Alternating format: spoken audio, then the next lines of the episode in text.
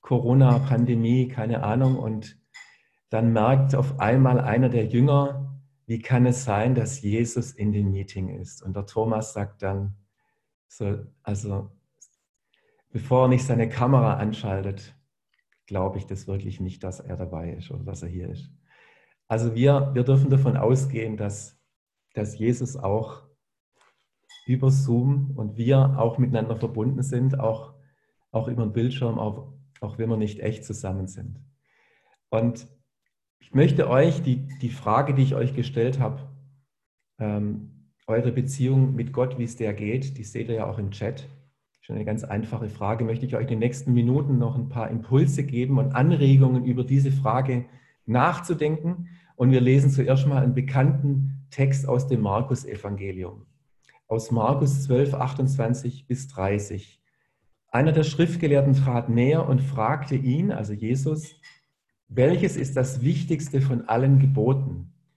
Jesus antwortete, das wichtigste Gebot ist, höre Israel, der Herr unser Gott ist der alleinige Herr. Du sollst den Herrn, deinen Gott, lieben von ganzem Herzen, mit ganzer Hingabe, mit deinem ganzen Verstand und mit all deiner Kraft. Und wisst ihr, diese Worte, die, die liebe ich, weil die so ausdrücken, so eine ganzheitliche Art, Gott zu lieben. Da gehören, da gehört unser Herz, das ist so das Zentrum, da gehören unsere Gefühle dazu, aber auch unser Denken, unser Verstand und unser Handeln, so wie das praktisch wird, mit allem sollen wir Gott lieben und dem Ausdruck geben.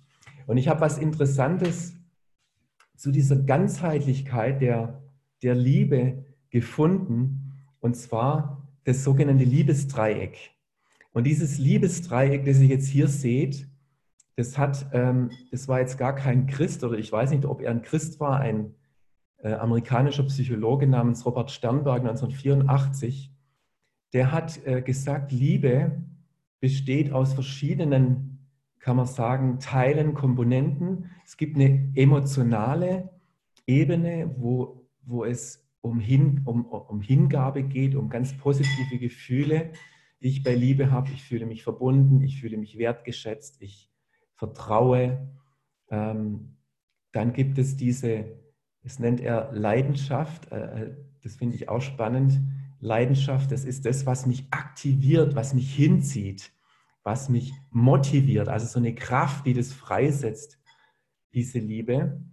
Und auch dieser verstandesmäßige Anteil, dieser kognitive, wo ich einfach auch eine Festlegung treffe für eine Bindung und für Treue. Das finde ich ganz hilfreich. Ähm, alle, und also ein Modell ist ein Modell, muss man immer dazu sagen. Äh, und das soll uns ja nur helfen zu verstehen, dass es verschiedene Aspekte gibt.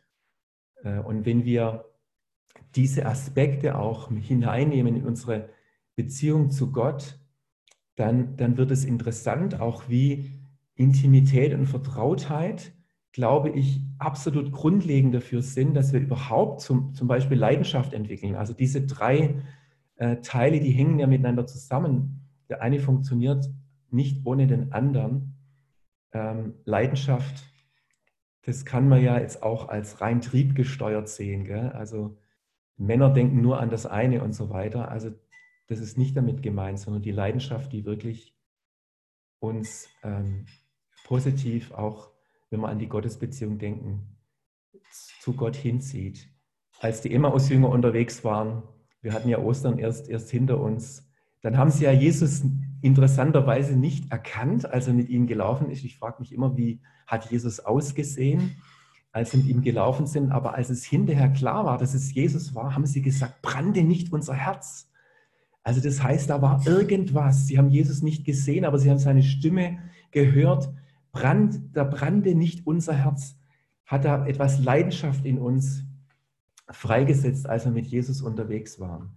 Und ich möchte jetzt auf Intimität und Vertrautheit mich ein bisschen konzentrieren und, und die Frage stellen, was Intimität eigentlich ist. In Wikipedia lesen wir das lateinische Intimus. Das kennt ihr vielleicht, wenn man so einen, von einem ganz engen Freund spricht, also so ein Intimus.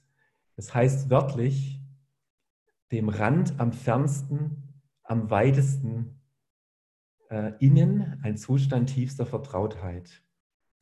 Und ich denke, dass, also ich, also intim ist für jeden ja ein bisschen was anderes. In unserer Alltagssprache meinen wir schon oft auch den, den Sexualkontakt oder so wird es oft verstanden, aber es meint es eigentlich gar nicht in erster Linie, äh, sondern diese, diese Intimsphäre.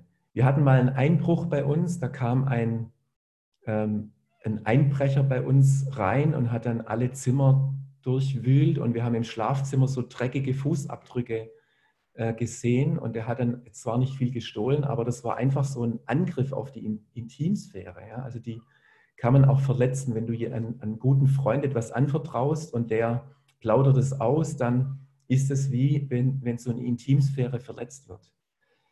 Es gibt in, in, im Englischen die Übersetzung Intimacy, das finde ich sehr schön, so ein Wortspiel, into me see. Also da kann jemand in mich reinsehen. Da, da lasse ich auch jemand in mich reinsehen. Das, ähm, das gefällt mir gut. Und jetzt eine, eine interessante Sache, das hebräische Wort heißt, also das Erkennen, ja da, das wird gebraucht. Adam erkannte seine Frau Eva.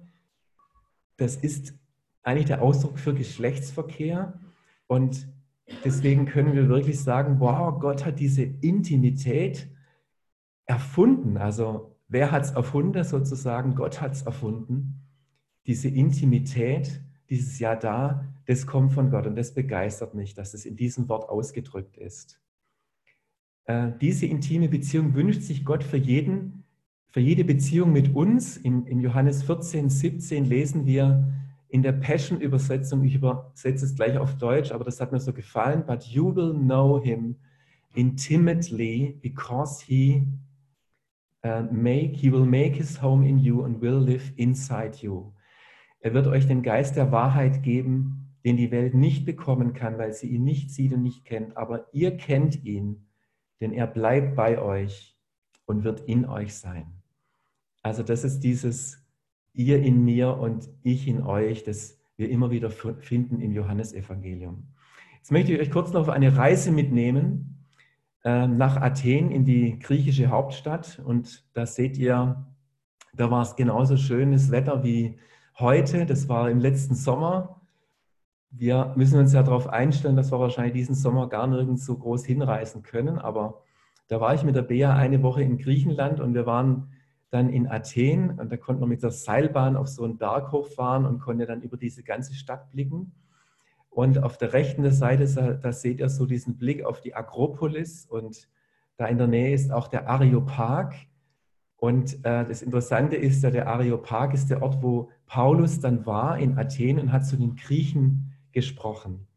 Und Griechen, also Athen, die Hochburg des griechischen Denkens, da hat der Paulus einen Altar gesehen und dieser Altar wurde äh, gekennzeichnet mit für den unbekannten Gott. Und in Apostelgeschichte 17, 24 bis 28 lesen wir, was Paulus den Griechen gesagt hat. Also, das kannst du mal einblenden, Risal. Meine Botschaft, sagt Paulus, handelt von dem Gott, der die ganze Welt mit allem, was darin ist, geschaffen hat. Er, der Herr über Himmel und Erde, wohnt nicht in Tempeln, die von Menschen gebaut wurden, mit allem, was er tat, wollte er die Menschen dazu bringen, nach ihm zu fragen. Er wollte, dass sie, wenn irgend möglich, mit ihm in Kontakt kommen und ihn finden. Er ist ja für keinen von uns in unerreichbarer Ferne, denn in ihm, dessen Gegenwart alles durchdringt, leben wir, bestehen wir und sind wir. Was für ein Statement für einen Gott, der nicht weit weg ist, der nicht irgendwo im Weltall ist und aus der Distanz das zu, zuschaut, was wir machen, sondern der in uns lebt und der Kontakt mit uns sucht und uns finden will und der sich danach sehnt. Und die ganze Bibel hindurch, denke ich, wollte Gott immer bei Menschen nahe sein. Das Einzige, was es verhindert hat, es war nicht sein Problem, sondern unseres, weil wir uns durch Sünde distanziert haben von ihm und es eine Trennung in der Beziehung gab. Aber Gott hat immer versucht, so nah wie möglich an uns heranzukommen. Im Alten Testament hat er, lesen wir dann, als die Stiftshütte gebaut wurde, zog Gott in diese Stiftshütte ein. Er wohnte also mitten unter seinem Volk, um ihm nahe zu sein. Er war in der Wolken- und Feuersäule bei seinem Volk. Gott zog auch in den Tempel Salomos ein, als der fertig war. Und interessanterweise im Alten Testament war Gott immer noch, diese Gegenwart Gottes immer außerhalb von Menschen, irgendwo in Zeit und Raum. Aber mit dem Neuen Testament ändert sich was, nämlich dass die Gegenwart Gottes in einen Menschen kommt. Und der erste Mensch, in den, den die Gegenwart Gottes kam, ist Jesus. Es heißt, Jesus war der Träger der Herrlichkeit Gottes, der Gegenwart Gottes, vollkommen. Und es ist der Wunsch Gottes, und das ist das Spannende, was wir immer wieder hören müssen, dass er mit seiner Gegenwart, mit seiner Präsenz in uns hineinkommen will.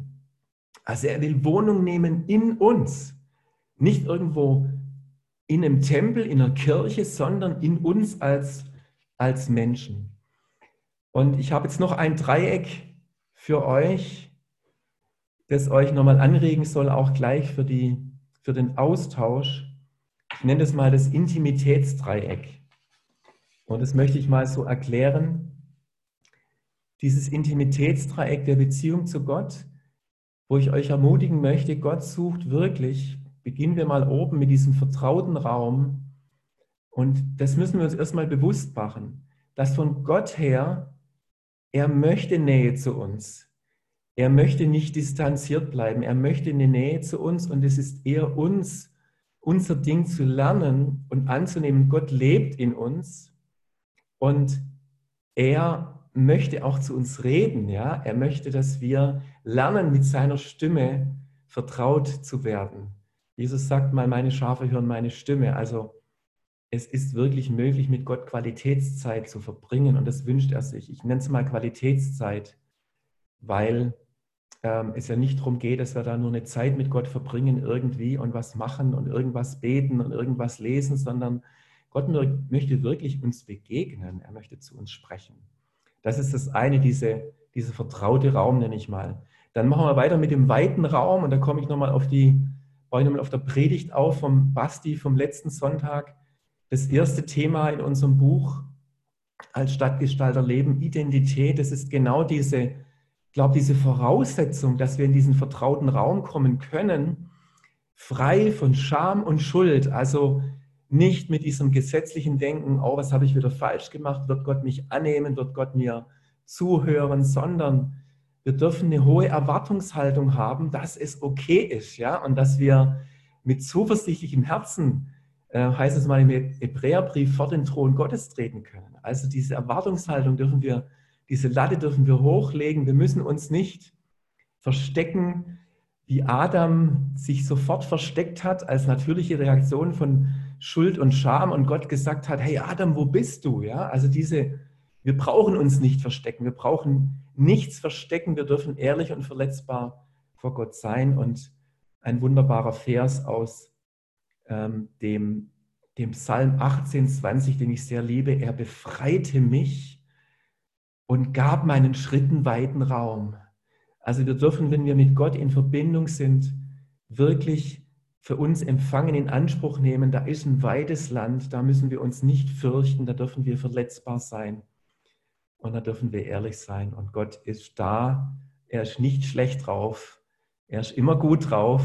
Und ähm, es liegt mehr an uns, dass, ähm, hey, diese Herzchen, die begeistern mich, die da gerade reinfliegen.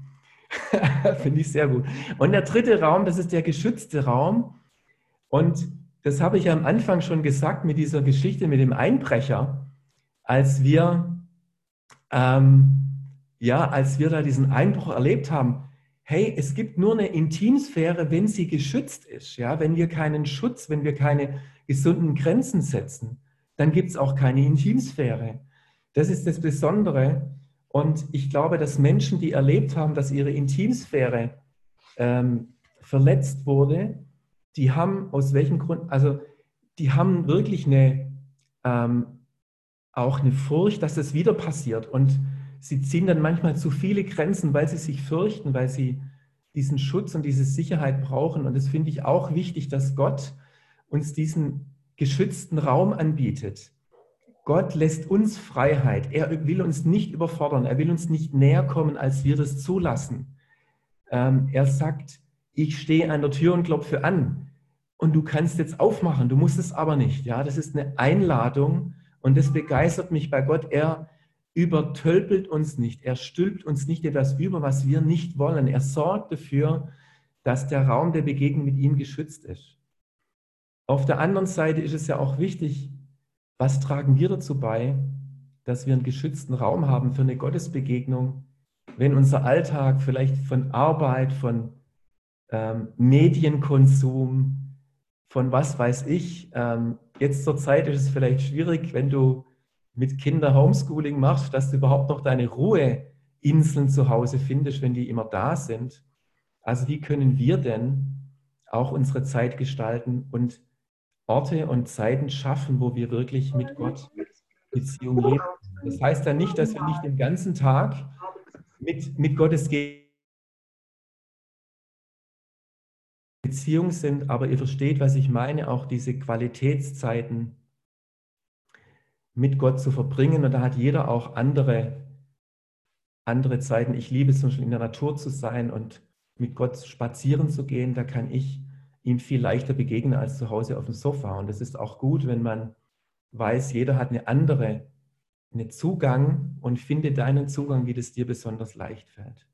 Also diese drei Aspekte, dieser vertraute Raum, dieser weite Raum, dieser geschützte Raum, das soll euch ein bisschen Anstoß geben, euch darüber auch auszutauschen ähm, in den, in den Breakout-Sessions.